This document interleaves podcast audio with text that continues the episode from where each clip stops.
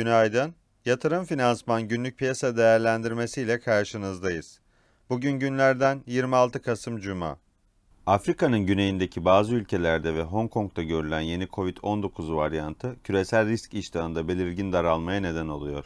Bilim çevreleri tarafından Nu adı verilen ve B11529 koduyla tanımlanan yeni varyantın 32 farklı mutasyona uğradığı, bu başkalaşma nedeniyle de bugüne kadar geliştirilen aşılardan kaçabileceği bildiriliyor. Piyasaların yeni varyanta tepkisi ise Amerika Birleşik Devletleri vadelilerinde %1'i aşan değer kayıpları, Asya'da %3'lere yaklaşan satışlar ve Güney Afrika randında 2 günde %15 değer kaybı şeklinde oldu.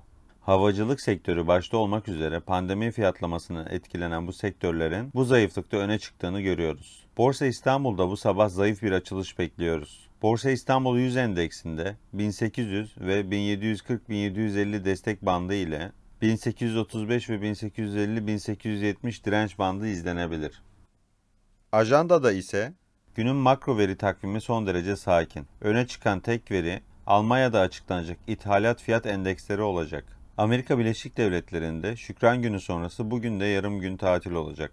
Ayrıca bugün Amerika Birleşik Devletleri'nde özellikle online perakende mağazacılık açısından yılın rekor satışlarının gerçekleştiği Black Friday günü. Fakat arz sıkıntıları ve ülkede bir yıl içinde %1'lerden %6'lara tırmanan tüketici enflasyonu nedeniyle zayıf bir satış performansı bekleniyor. Yatırım finansmanı olarak bol kazançlı bir gün dileriz.